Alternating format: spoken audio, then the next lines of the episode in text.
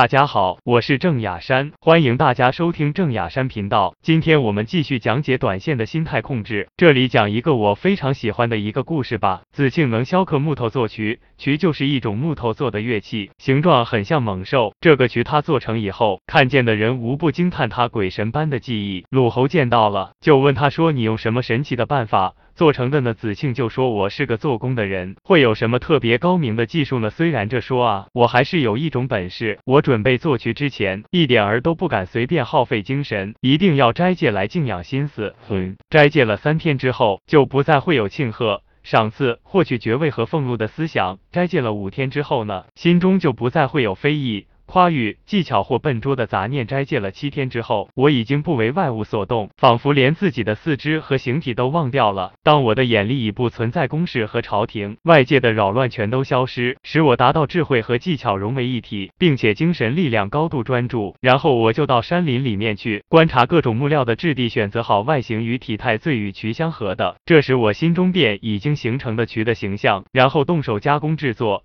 如果不是这样的话，我就停止不做。这就是用我木工的纯真本性，融合木料的自然天性制成的器物，称为鬼神记忆的原因吧。这个故事是庄子达生篇里的，可以说非常非常精彩。这与瓦伦达的故事正好形成了对比，你可以好好体悟一番。那么我们怎么让这些错误？从我们的交易中消失呢？在这里，我提供三个维度，为你彻底解决这个难题。曾经我用这套方法，让四个入市不到一年的新股民，在两个月里边彻底改变了执行难的问题。这套方法的第一条就是我们要下定决心去改变，树立正确的对错观。可以说，持久的决心永远是这个世界最稀缺的资源。这个资源可以让我们获得权利、财富和智慧，而这个资源其实我们每个人都有，只是需要你去唤醒它。很。很多人总是在无数次受伤之后，才下定决心去改变。要做到不再让欲念左右自己，我希望你首先要下定决心改变。其次，我们必须有正确的评判对错的标准。在我们交易时，一笔投资评判它的对错标准不是赚钱和亏钱，这个观点一定要纠正过来。评价一笔投资的对错，是我的选股、仓位、买卖时机是否符合我构建的系统。比如，我的系统或计划是用四成仓位，但我用了八成，虽然然。赚钱了，但是这笔交易是有问题的，因为我违背了我的交易规则。亏损也同理，如果你亏钱了，但你的仓位、选股、买卖时机都是对的，那么这也是一笔完全正确的交易。这套方法的第二条就是，我们要把交易系统作为检查清单。我们在第一节课里说过，投资的错误无非让我们损失金钱，对那些犯了错误就会影响很多人生命的行业或职业，往往是我们学习的对象。我们来看看他们是怎么。防止大错发生的葛文德是哈佛医学院的医生，他用自己和他人的众多医学案例告诉我们，现在手术的例行程序异常复杂，而且压力重重，即便再优秀的医生也难免有时会漏掉其中一个步骤，少问一个关键问题，以致在手术过程中偶尔出现失误是无法绝对避免的，而失误的代价是病人的生命和健康。怎么去解决这个严重问题呢？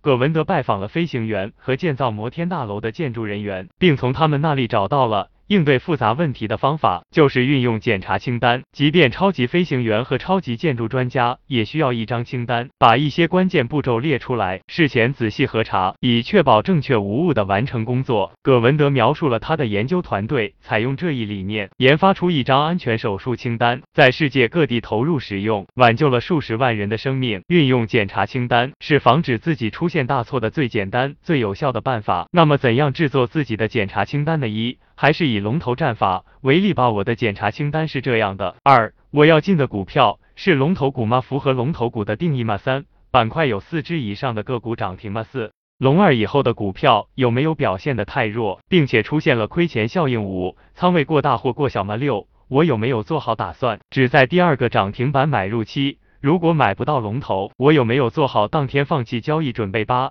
如果买入当天出现封不住涨停板的现象，我有没有做好第二天出场的准备？九，我已经做好了这笔投资亏损的心理准备了吗？即使亏损了，我也能坦然接受，不会有翻本或恐惧的心理吗？这个非常重要，后面会重点讲。我们在做检查清单的时候，一般要包括选股、买卖时机、仓位、我们的心态这四个方面。你可以根据自己的系统和心态情况制定一个检查清单。这个清单应该在我们每天开盘前检查一篇，养成习惯后。就可以有效的防止我们犯大错。这套方法的第三条就是我们需要通过刻意训练来改变自己的情绪反应模式，把常犯的错误用案例的方式写下来，录音下来，每天听三遍以上，进行强化训练。我们常说性格决定命运，但又是什么决定了我们的性格呢？是习惯，而决定我们的习惯的是我们日复一日的行为，而驱动我们行为的是我们认知和情绪。所以要想改变我们的命运，我们首先就必须升级认知水平，同时改变我们的情绪模式。市场方面的认知。我们已经通过前面的课程详细讲过，而要改变我们的情绪模式，就只能通过大量的训练才能快速解决。我自个认为最有效的方式是强化训练。这个强化训练就是把我们容易犯的错误录制成声音，让我们反复听，直到不犯错变成我们的本能反应。下面给你分享一下我很多年前的一个训练版本，可以多加些细节训练一。因为做中色股份大赚百分之五十，于是大意了，又开始亏了，想翻本，满仓仓追涨银鸽投资，却又亏的百分之二十，这种错误我不想再犯了。训练二。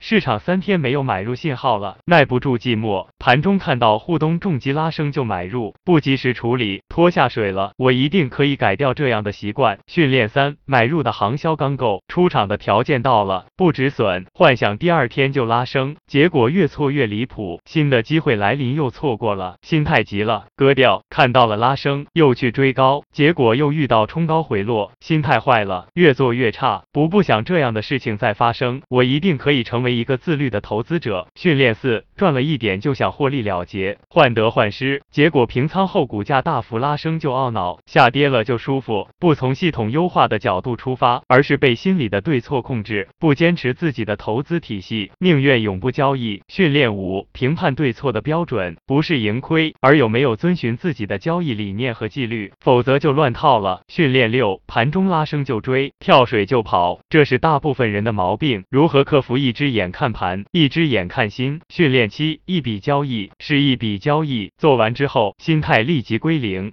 像鳄鱼一样。训练八，失控是最可怕的了。如果完全受自己不服输的执念左右，灾难通常就来临了。训练九。所有伟大的投资家永远将风险放在第一位，复利只有在不出现大的风险情况下才有可能实现。亏了百分之五十，你要赚百分之一百才能回本。真要从血液里认同并遵守，大部分人还是通过破产的方式获得认同。少数人悟性高，性格好，懂得敬畏，不需要通过如此惨烈的方式获得这种认知。我希望你是后者。训练时疲劳作战，错误就很难避免，很多要命的错误。都是在这种情况下发生的。保持强健的体魄，需要运动；保持空灵的心态，这个需要佛教的智慧。训练十一。当我们被欲望和偏见控制，真实的世界就离我越来越远了。想通过这笔投资达到什么目的？比如换一辆新车，向朋友证明自己的判断等，这些都会成为我们的枷锁。大格局、大人生、大超越、财富观、价值观、人生观、三观正、天下为之正、耐心、自律、冷静、客观，这些词都是无法量化的。哼，在我看来，按投资理念制定操盘计划，按计划执行选股、买入、卖出、确定。仓位就同时具备了耐心、自律、冷静、客观的美德。